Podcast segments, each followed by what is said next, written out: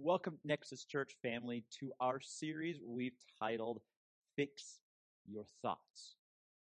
Now, I realize that that kind of sounds like I'm telling you, you need to fix your thoughts. Not exactly what it's all about. It's based off of Philippians 4:8, where Paul tells us to fix our thoughts. Listen to this, on what is true, honorable, right, pure, lovely, and admirable.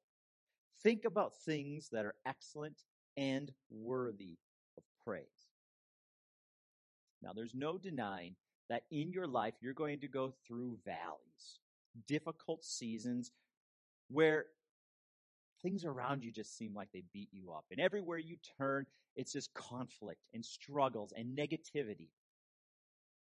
If you're listening to this within a few weeks of its release or a few years of its release, we're still recovering from the COVID pandemic that hit over 3 years ago as of recording. That seems like a long time ago, but we're still feeling the effects of everything that happened in that timeline. Everything in our lives was completely obliterated and changed for months, for some people years. Lives were lost, loved ones forever were taken from us. Our relational lives were changed forever. Socially and politically, things just went crazy, right? And so we are still recovering from that. And around us is a lot of tension about who can we trust and where do we go from here? Simply put, when we read a passage like that, it seems so far removed from our reality. What is true? What is pure and lovely? Is there anything like that? And so throughout this series, we're going to be hammering on that. What is it that's true? Can we focus on it? Is there anything? What is honorable? What is right? What is pure? What is lovely? All these things are important if we're wanting to find health in our thought life. Because we know that our thoughts become our behaviors become our beliefs, and our beliefs become who we are.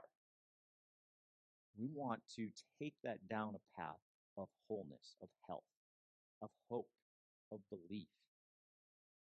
And so today, we're just going to be laying the groundwork for that passage. We're going to be kind of going up a few verses from that and starting in the beginning of Philippians chapter 4, and we're going to be examining, where was Paul in this? Who was he writing to?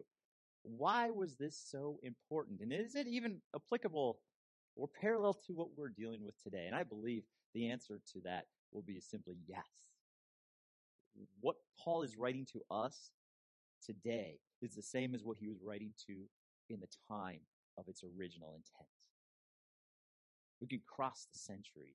We can come to today and say, man, what he was dealing with, what he was fighting, we can relate. And so with that, let's begin by reading Philippians chapter 4, verse 2. And again, throughout this time together today, I want you to understand, if you get nothing else out of this, that you can live an abundant life in your thought life. Jesus promised us in John 10:10 that he came to give us life and life in abundance. That's just not a financial or physical state of being. That is in who we are, inside of us. The abundant life is inside of us, not in our surroundings. Jesus didn't come to give you a perfect, happy, go lucky, everything is flowing in the outside world kind of life. No, he came to give you an abundant life inside, in who you are. No matter if the world around you is crumbling, and if you have no job, and if you're looking for a home and you can't find anything, you can still have the abundant life inside of you. And that's where I want you to feel the power of this message today. God is for you. He wants you to have an abundant life. So with that, Paul writes, Philippians chapter 4, verse 2, I urge Iodia and I urge Syntyche to agree in the Lord. Now, whether or not I pronounce those names right or not, forgive me. Yes, I also ask you, true partner, to help these women who have contended for the gospel at my side, along with Clement and the rest of my co-workers whose names are written in the book of life. Rejoice in the Lord always. I say it again, rejoice. Let your graciousness be known to everyone. The Lord is near. Don't worry about anything, but in everything through prayer and petition, with thanksgiving, present your request to God, and the peace of God which surpasses all understanding will guard your hearts and minds in Christ Jesus. Finally, brothers and sisters, here's where we're going in the next few weeks. Whatever's true, whatever's honorable, whatever's just, whatever's pure, whatever's lovely, whatever's commendable, if there is any moral excellence and if there's anything praiseworthy, dwell on these things. Now you'll notice that my version's a little different than the one in the CSB translation. I just picked one that was a little more concise and right to the point. So in this passage, we read that there was some individuals. Now, what we understand is these particular people that he wrote to, at least the ones he named in this passage, were women. Women who were at one point crucial to the work that was being done in that particular city, Philippi. They were Paul's agents of work. They were a part of the team. They were spreading the good news of Jesus Christ to people who had never heard it before. And people were being saved and welcomed into the family of God. And so these people were important, but something had happened. There was a relational conflict that occurred between these two women. And so Paul is writing not only to them, but to whoever this person, this true partner was. He wrote to them saying, help them. This conflict is not just impacting these two individuals, but it's impacting the whole community of faith. It's hindering the gospel of Jesus Christ from going further. And it might even be leading people astray and away from God and away from the family of God. So write to them. Write to them. There was a need for hope again. Maybe you can relate. Maybe you found yourself in a season where things just aren't right. Maybe you can really relate to relational conflict. I think if we're all honest, we've all struggled with it from time to time. Maybe you're in a good place right now, but chances are, if you live long enough in the next few months, you will experience, once again, relational conflict with somebody. It hurts. It leads you astray. Whether it's relational conflict or emotional conflict inside of you or just situational conflict, like the job is just a struggle right now. Maybe grades are a struggle right now. But maybe it's just life in general. It's not what you had hoped it to be. Wherever you might find yourself, everybody can understand and relate to the fact that conflict happens. And it takes you off of the mission God has for you. This is life. And we know that the enemy of our soul, this spiritual force that's at war against God, he's against us because we are God's agents for proclaiming the truth and the good news of Jesus. And so there's no doubt that the enemy's not happy with us. And so he's going to throw things in our lives, whether it's situation or relationships, whatever it is, he wants to destroy God's family, the church. He wants to destroy you, to make you ineffective and focused on the distractions of conflict so that you aren't being used for the kingdom of God. And so this is what was going on. And so what does Paul do? What are his four directives, as I call them, to change this? What does he command these two women and others, in particular, this one true partner, whoever it was that he was writing to? What does he command them to do to change what we would call maybe the culture or the atmosphere, or whatever you want to call it. What does he write to tell them to get this right? He begins by saying, rejoice. Like not apologize, not repent, not anything else, but rejoice. That just doesn't seem right. It seems odd. It seems so contrary. But yet this is Paul's MO. This is how he lives. Listen to the beginning of the letter of Philippians. Philippians 1, verse 17. He says that there was people who opposed him. In fact, they opposed him so much that they sent him to prison where he was chained. And he said that these people who opposed him preach with selfish ambition, not sincerely, intending to make my chains more painful to me. He had relational conflict to the point where they wanted him gone. They wanted him destroyed. And these were people within the family of God, presumably. So these were people who were supposed to be on his team. But yet they opposed him. Why? Who knows? Maybe Paul was saving more people or impacting more people in the community than they were. And so they were angry and they wanted him out of the way so that they could get a bigger following. I'm not sure, but something's going on here. But listen to how Paul responds to this relational conflict.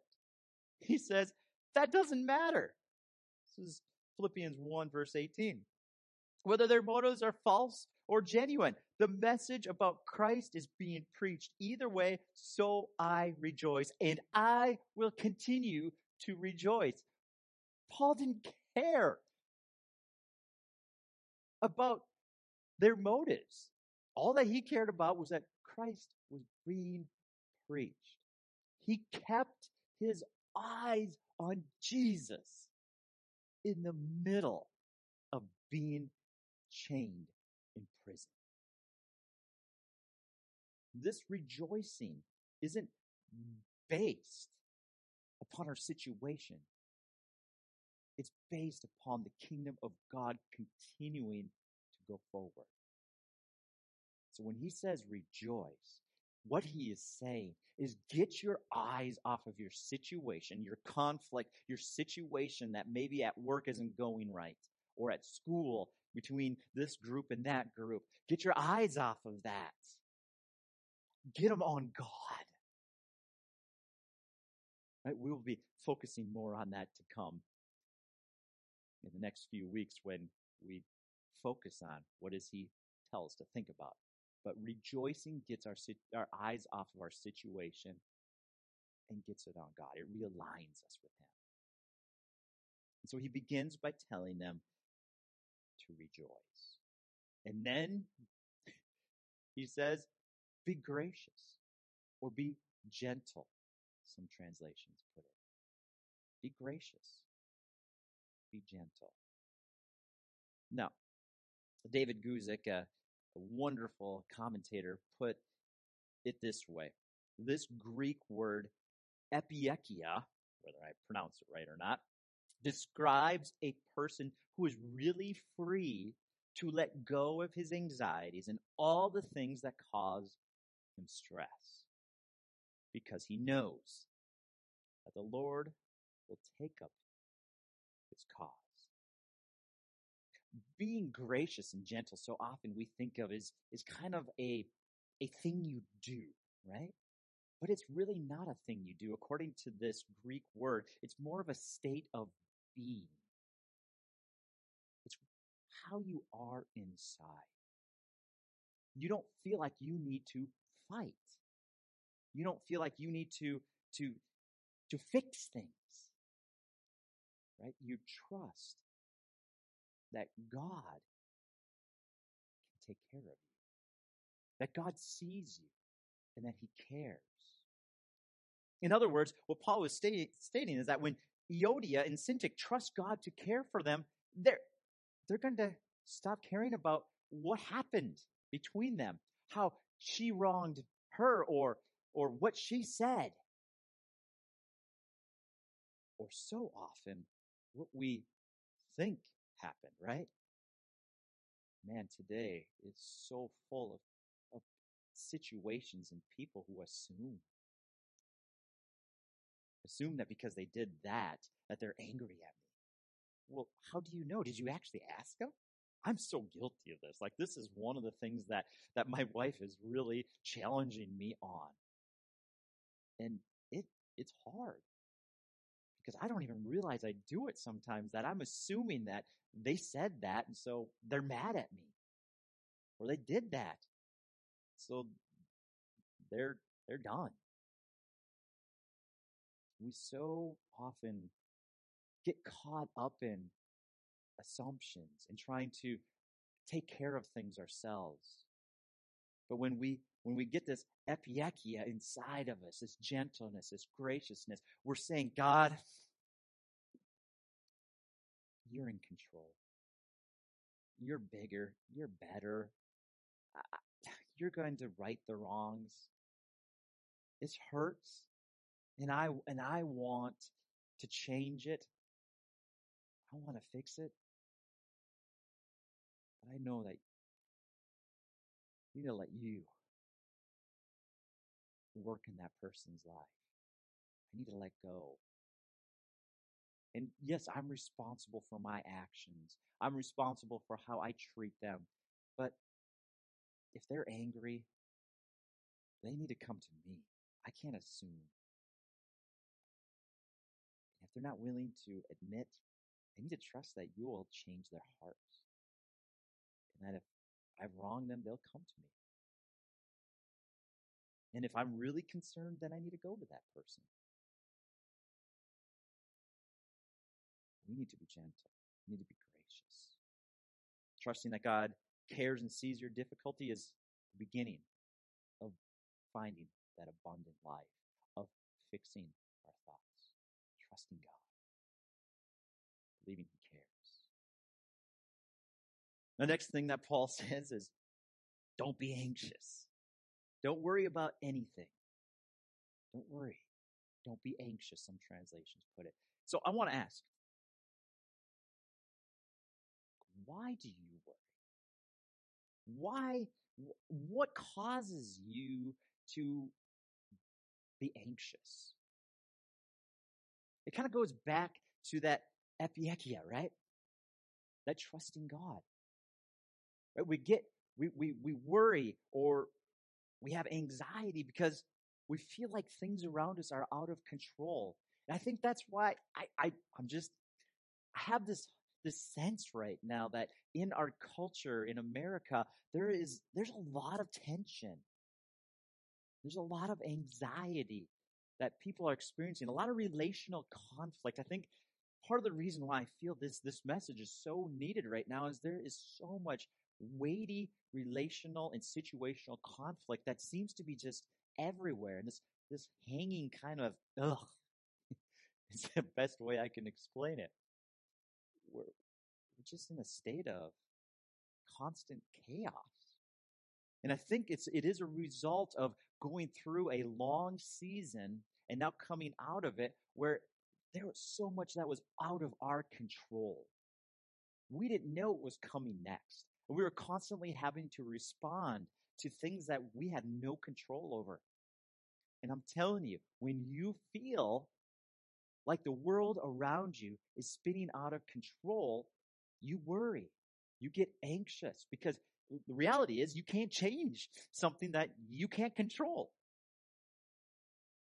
And so the first thing that happens is anxiety rises. You start to worry. You fix your thoughts on these things, and you ruminate. And rumination is just a constant thinking over and over about these situations. And pretty soon it becomes a thought process, right? Rumination becomes a thought process that becomes who you are. And when you can't change it and you keep thinking about it, that worry starts to become a belief. And a belief becomes who you are, and it becomes your life. We have so many Christians right now who who are experiencing the same things everybody else in the world's experiencing. When Jesus said to you and to me, I have come to bring you life and life in abundance, he meant it. But yet, we're not living it at all.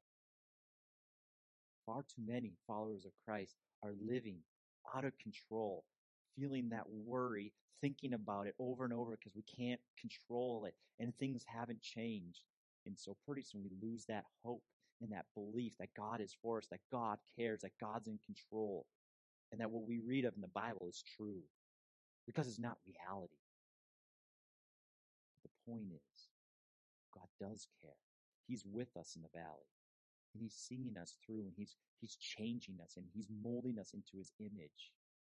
So Paul says, from a jail cell, with people around him who are followers of Christ, proclaiming the message of Christ, but hate him and want him in chains in prison, he says, don't worry. Don't be anxious. I trust God's going to get me out of prison. He's going to provide for my needs. The gospel of Christ hasn't stopped being proclaimed. I'm going to rejoice. I'm going to trust and not be anxious. And next, he says to pray.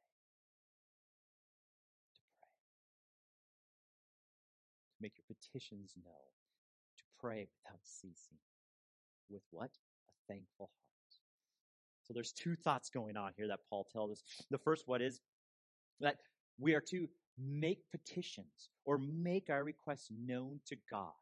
Now, this is something that, I don't know, I think it's just an assumed thing in the Christian world that we do that, but we have to get below the surface and ask, why do we need to ask? Right? God knows already. That's one of the foundational things in Christianity, is that God is all-knowing, omnipotent, omnipresent. He knows all things for all history at all times. And so why do we make our requests to God when he already knows what we're thinking? He already knows our need. It's simply put, our admission acknowledges our need to God. It's us acknowledging to God that we need him, and we're releasing our control. God, I need you in this situation. I can't do it. You are in control. I am not. I'm giving it to you. There's something psychologically that's going on, that we're removing ourselves from the throne and putting God on the throne and saying, this is yours. You are all powerful. I'm not. And then trusting. And not putting yourself back on the throne after you get done praying and saying, all right, God, I gave it to you, but I'm taking it back, right? No, truly letting go. Can you do that in a relationship? That's what he's telling these women. Trust God. Tell him your need. She hurt me. God, I know I need to forgive her. I know I need to move on. I know that she's a sister in Christ, and we need to make this right so that we can go forward. God, I can't do it without you. Will you change my heart? Will you change her heart? And trust that he can help you. Don't ruminate on it anymore. Don't keep thinking about it, about the conflict and the situation and how things can't change and how things aren't going the right way. Just stop it. Make your request to God. He hears you. Let him have control and step out of the way. We're to do it, second part, with thanksgiving. Now again, when we come to God and we make a request, typically it's because we're in a situation where it's not good, right? In this particular situation that we're reading, this is a relational conflict that's hindering a community from both being healthy and proclaiming God to the city around it. So Paul says to pray. Make your requests. This is difficult, but with thanksgiving. What does that do? It goes right back to the very first point of rejoicing. We're changing our mindset from the difficult situation that we're dealing with, right? We've made our petition. God, this is hard. But now I'm looking to you and I'm thanking you. I'm realigning my thought life with you. I'm putting my thought life on whatever is true. We're realigning our thoughts with God. And it helps us to be back where we need to be. Gets us in line with God.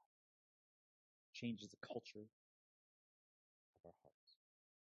Whether things work out the way we want or not, when our hearts are realigned with God, when our heart is back to a place of being full of the abundant life that God calls us to, of not carrying our burdens, not worrying, not being full of anxiety, not letting the conflicts determine our culture of our heart, of inside of us. It doesn't matter what's going on around us then. We can have joy. We can have joy. It doesn't matter. So whether you find yourself in a valley today, whether it's relationally, situationally, internally, emotionally, mentally, wherever you might be in your journey with Jesus, you will enter into valleys, seasons of difficulty. But you don't have to let your thought life enter into the place of the valley. You can live in abundance even in difficult situations. And if that's where you are at today, I want to close with one statement that I didn't cover in the passage. And that is verse 5, where Paul writes, "The Lord is near." Now, traditionally and accurately, that refers to the coming back of Jesus Christ, when he would usher us into his kingdom of eternity, and he would make a new heavens and new earth. And we look forward to that day. But what really struck me as I was processing this is that God is near today. He will be near in the future when he comes back and brings us into glory, but he's here today. He's near. When you're in the valley, God is with you. When you're in a relational conflict, God is with you. And if we could just get that simple thought into our hearts and into our minds, how much would that radically change us? When you're having that argument with your wife or your kid or your boss or a brother or sister in Christ or your neighbor who hates your guts, like, whatever it might be that you find yourself in, or just a depressed state of being, you could, if you could just remember that God is with you right there, right now, and that he cares for you, that he wants you to have an abundant life, that he wants you to find freedom. How much would that change your state of being? How would that change your thought life? I truly believe if we could just get that, it wouldn't matter how terrible we find ourselves in a situation. It doesn't matter how far America or your country, wherever you're listening, is from God and how much it persecutes its people. We can see in history situations where people find themselves in severe persecution, and yet they're full of joy. Why? Because they understand that the Lord is near. That they're not bound to the chains of their situation or the emotional, relational conflict they might be dealing with. They don't have to allow that to dictate where they're at with Jesus. They can find abundant life right where they're at, even in severe persecution. Maybe you don't relate to severe persecution, but internally you're experiencing that. And I want to pray for you today. I want to pray that God would open up your eyes to the reality that he is near, that he's with you, that he has abundant life for you internally. The situation you find yourself in, it may not change. That's not the point. The point is you can have abundant life inside. So, Father, I pray right now for that person listening who either has gone through some severe conflict in their life, that it's maybe even turned them away from you at times, that you would remind them that in the middle of the deepest, darkest valley, you are there. In the middle of the most severe conflict, whether it's relational or situational or even emotional, God, you are there and you care. You desperately want them to experience the abundant life you have for them. So God, right now, in the name of Jesus, would you open up their eyes, open up their heart, open up their ears so they can see, hear, and believe again that you are near. In Jesus' name, amen. Thank you for joining us today, Nexus Church family online. And I look forward to next week when we unlock the first thing that we can fix our thoughts on to find the abundant life Jesus has for us. We'll see you again.